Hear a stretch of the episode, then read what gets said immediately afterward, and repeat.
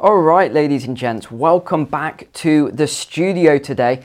I know it's been about six weeks since you last saw me here in the studio, but actually, I've been in here every day for the last four weeks, day and night, recording my new stock market course, which is going to be out very, very shortly. But let's talk today about what is going on in Europe and the UK because things are not looking good. In fact, I would say that the UK and the, and the EU are pretty much screwed at the moment. They're still trying to say they're not in a recession and everything's fine, but I think you and I know the truth here. And if you're wondering why I've got newspapers out on my desk here, no, I don't have a subscription or anything like that. But what I actually noticed last week when I started getting back into the news a little bit, because I've had to catch up on everything, and it's amazing what has actually transpired in the last five to six weeks. Quite shocking, actually.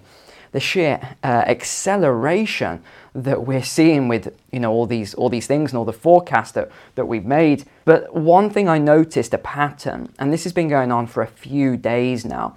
If you remember about nine, ten months ago, I said the stages with this energy crisis and the cost of living crisis, and I outlined how they're going to do it and how they're going to normalize it. Well, one thing they're doing now if you look at all these newspapers, I know it's upside down for you, sorry, but if you look at all these newspapers, they're doing what we talked about nine, ten months ago. So they're starting to do these infographics. You can still you can see here this lovely little infographic, lovely designs, and they're telling you how much all your different appliances are so that, why do you think this is? They're bringing it to the forefront so you know, ah, hold on, well, that costs that, that costs that. Maybe I should cut down on this in order to save money on my electricity.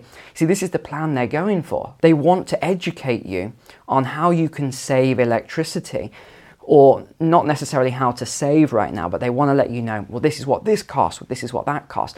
Ready for the next phase. So, what is the next phase? This is where they're going to start this campaign around, right, you need to reduce all of your energy because of Russia and Ukraine, the cost of living crisis, global warming, although they don't call it global warming anymore after, well, we know what's happened in the last couple of years. Climate change, they call it, and all these ESG mandates is all part of this bigger picture.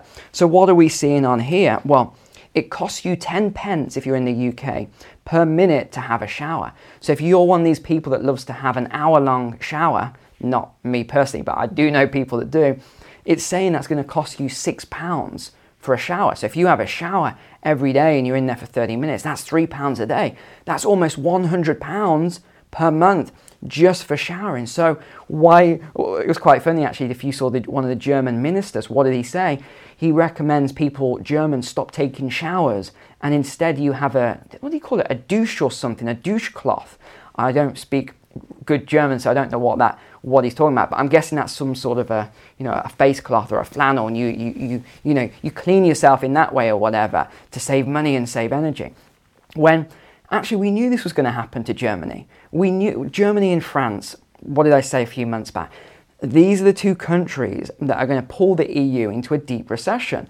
Why? Because we talked about energy input costs. Energy is the input Energy is the starting point of everything. With every, any economy, not just any economy, any business, any household, it's the energy input costs that are key. These are the crucial things. So as soon as the energy starts to get cut, well, how can an economy run the way it needs to run? It can't.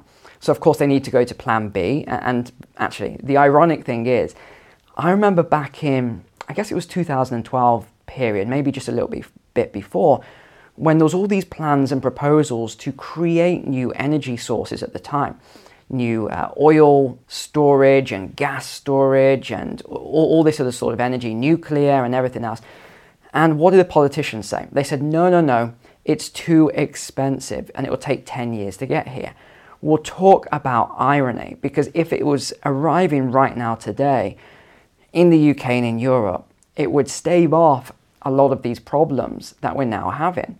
But instead, we're deep in all of these problems. Now, there's loads I want to talk about today, so I don't want to just sit on this energy issue. But what I did want to show you was just how they're preparing you with all this. Now, in fact, I've highlighted a few things on here, so let me just talk about a couple of these points, and then we'll go on to a couple of other things I want to mention. It's funny as well between each newspaper. I don't read newspapers, I only just grab them for research.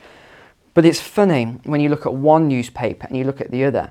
They're obviously owned by different people because one is completely polarized this way, the other is polarized that way. But I think one thing's quite clear is that quite worryingly, it looks as though Liz Truss may be the next Prime Minister of the UK. And I say that loosely. I know some of you love her. That's up to you, your business.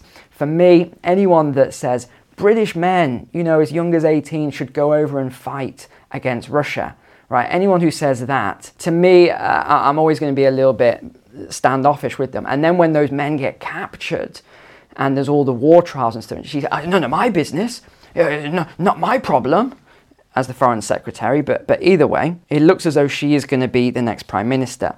And I've been looking over some of her plans and reading what is she saying that we should do in order to get out of this crisis. And she, unfortunately, she's being backed up by professors. Ooh, the professor word came out.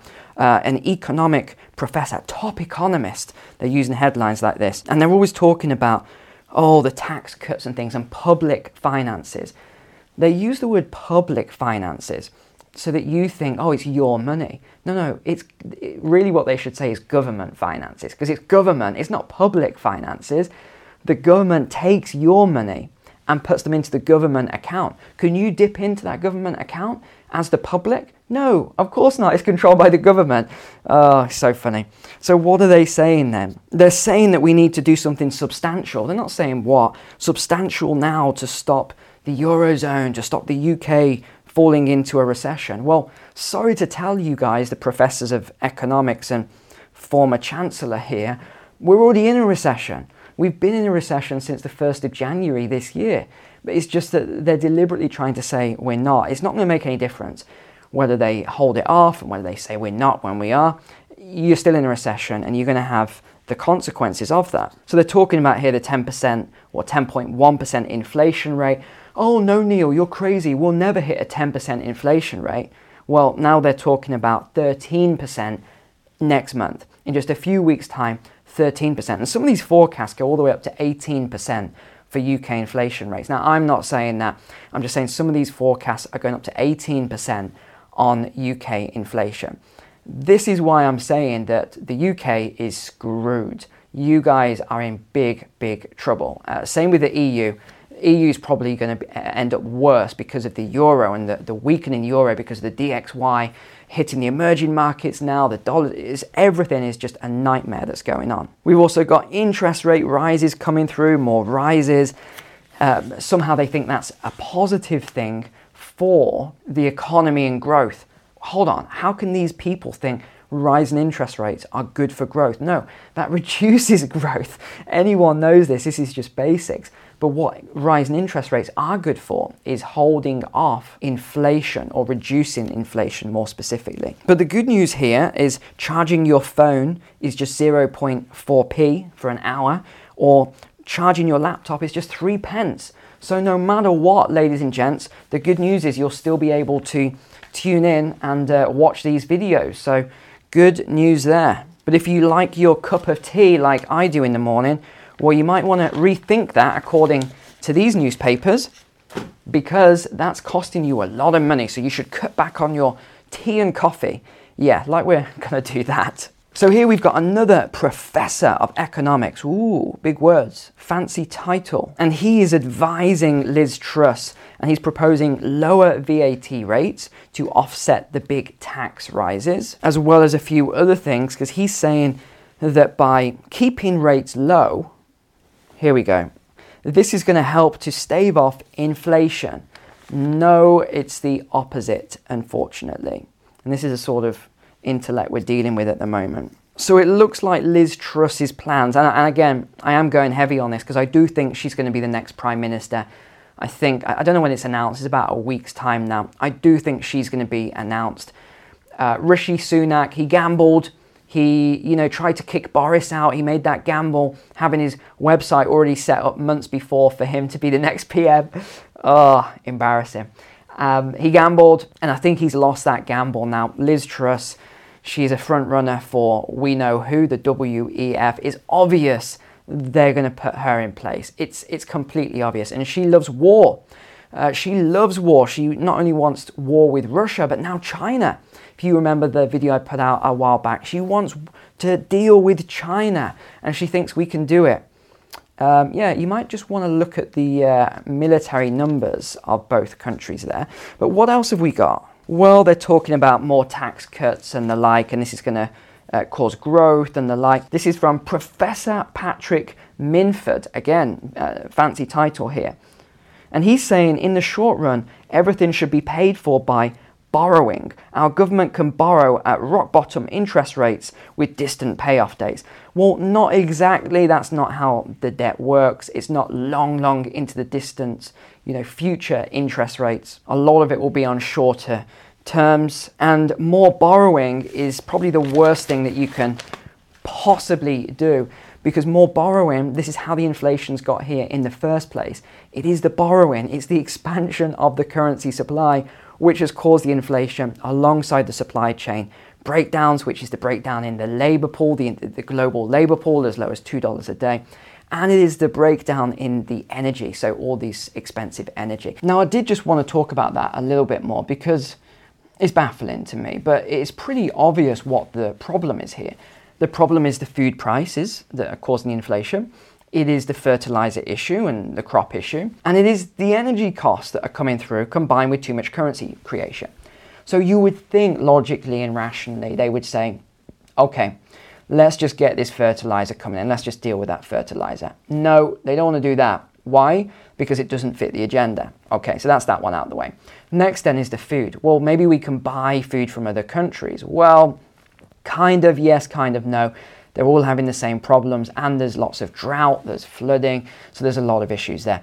And um, it is funny because someone was saying yesterday, I was just watching something yesterday, and they were saying, How can the whole world have a global drought? Where's this water just gone? It's just vanished. Every country has a, has a drought. No, that, that's not how the, the, the water system works. This is a enclosed ecosystem. The water doesn't just vanish it goes somewhere. Maybe if it's very cold, it will go back to ice caps. If it's very warm, you'll see melting. You'll see sea levels changing, or you'll see a lot more clouds and water and flooding in some countries, droughts in others. You ask people in Pakistan right now if they're having a drought, I think they'll tell you that they're, they're not. Same with other countries. You look at Australia, there's a lot of countries are having a lot of flooding and issues right now, where there's other countries that are having droughts and heat waves. So the water hasn't just disappeared, but that's a, a side note. My point is, you would expect them to deal, the, the politicians, with the, the problems here. So if they're not going to deal with the, the food and they're not going to deal with the fertilizers and everything else, okay, fine. Deal with the energy then. Deal with the energy input. No, they don't want to. They would rather not get, gas and oil and everything else, the energy that they need. They would rather not get that from BRICS nations and the like out of morality and morals. And we'll see how long this goes on for. We'll see how long the people of Europe and the UK will, will take this. Because I don't think when you hear the numbers I'm going to give you in a second, people will take it. So right now you're seeing price cap, what is it, 1600, something like that in the UK and Europe is, is bad as well. So £1,600. Well, they're about to lift that price cap up to £6,600 by around this time next year. Just think about that for a second. We could be going from 1600, and again, it's not a precise math here, but let's just say it's around 1600, up to 6600 within a year. That's 5,000 pound increase. And people are still not seeing it. They're like, no, no matter what it takes, I want to keep sanctions and not buy uh, energy from any of the BRICS nations because they're aligned with, with Russia, and we definitely don't want Russian energy. And we don't want to build out all of our infrastructure. No, no, no, because, and we don't want to do any of our own energy generation because no, that isn't good for the environment. So, what's the plan then? Well, there really isn't a plan. They're going to renewables and they're focusing on renewables and electric vehicles. Oh, everyone needs to get an electric vehicle at 40 grand a piece. Yeah, good good solution for the poor and the, the middle class people that they can really afford that. And by the way, how is most of that electricity generated for those electric vehicles? Shh. Neil, don't start talking about that. you know, I've got my EV here, I'm feeling really green, I'm feeling good about it. Don't tell me where the energy comes from. Don't tell me it comes from burning gas and things like that. No, no, I, I don't want to know. Same with my home energy, my, my heating and the like. I don't want to know where all of that's coming from. And then finally, then, I did want to talk about loads of news articles, which I've got on my shared screen here. But I don't think I'm going to have time to get into them all today. I want to keep this video fairly short because I know my average viewer has a very low retention rating on, on these viewers these days. Anything over 20 minutes, and I'll get less than half the normal view count. So I'll try and keep it short. But there's one of the things that I want to talk about, and that is what's actually happening with a lot of businesses. So remember this again. I know I keep coming back to forecasts from two years ago, but remember when I did London Has Fallen, I showed about all the plans and what was actually happening. Big businesses getting grants, surviving, small businesses either collapsing, going out of business, or getting bounce back loans, which they have to pay interest on. So, big business grant, small business loan, which they have to pay back. And I talked about how stage one was the lockdowns to cripple the businesses. Stage two was then putting in lots of rules. Oh, only two people in at a time, all this expensive PPE equipment, and that would cripple the businesses as well. Stage three is to keep everything going so that people are scared to go out into public.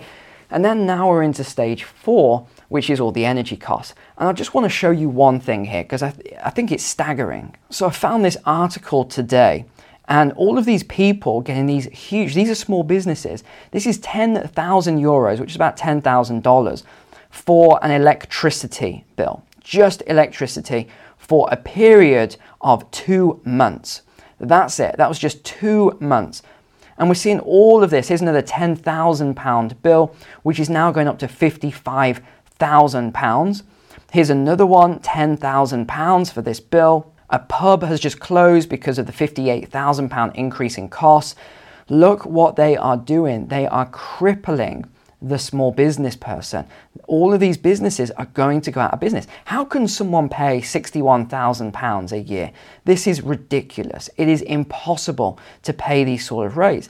Look, t- uh, small tea rooms, all sorts of small businesses that are just getting absolutely crippled. And you can see where these caps are going. Look at it, it's just going up and up. And this isn't the end, this three and a half thousand. It's going to double almost from that as well.